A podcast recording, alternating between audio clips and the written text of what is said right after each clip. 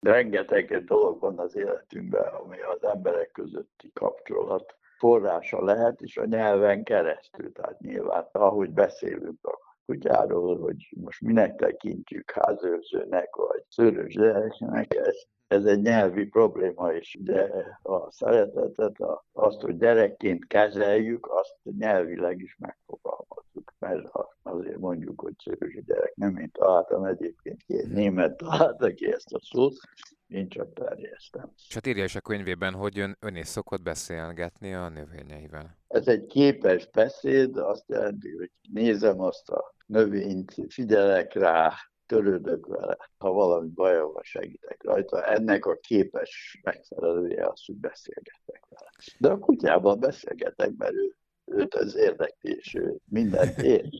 Egész fantasztikus dolgokat megért és az érzelmi intelligencia is nagyon nagy, úgyhogy ahhoz, hogy az ember tényleg szó szerint beszélgessen, ahhoz a, a megértés jeleit kell adja az, aki beszél. Azt írja, hogy a növényeknek történetük van, ezért is tartja őket, és aki története rendelkezik, az személyiség, és különbözik minden más hasonfajú társától is. Igen, hát ennek a képes beszédnek az az értelme, amit szó szerint mond. Ugye valahol kaptam, valakitől kaptam, valamiért kaptam, megtetszett, elhoztam, elfelejtettem megöntözni, ki akart száradni, sikerült életbe tartani, átültetni, töröttem vele, jöttek mások, szerették, ez egy történet.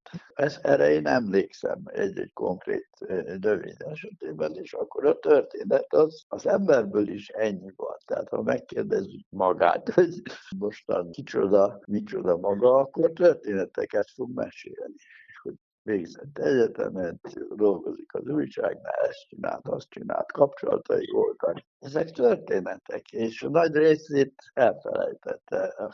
Egy kis részét meg másképp meséli el, mint ahogy volt. De volt egy igaz történet, amire már nem is biztos, hogy emlékszik. És ez a történetnek a végeredménye az a konkrét ember, aki engem felhívott telefonon. Tehát mindenkinek a története az nem változtatható meg, ugye az, hogy nem elhallgatjuk meg, másképp meséljük, az, az a történetnek egy újabb része, de maga a megtörtént történet az nem változik meg, és az az időben nem tűnik el. Az, akármi, ha a világnak vége lesz, akkor is ez a dolog megtörtént. És valaki, aki nincs, akinek nincs története, egy mese figurát veszek, a hófehérke története nem történt meg az egy mese. Tehát az nincs a világban úgy, hogy volt egy királylány, és ez történt vele. Nincs ilyen, ezt én mesélem, az én történetemnek egy része az, hogy elmesélek erről, de önálló története nincsen.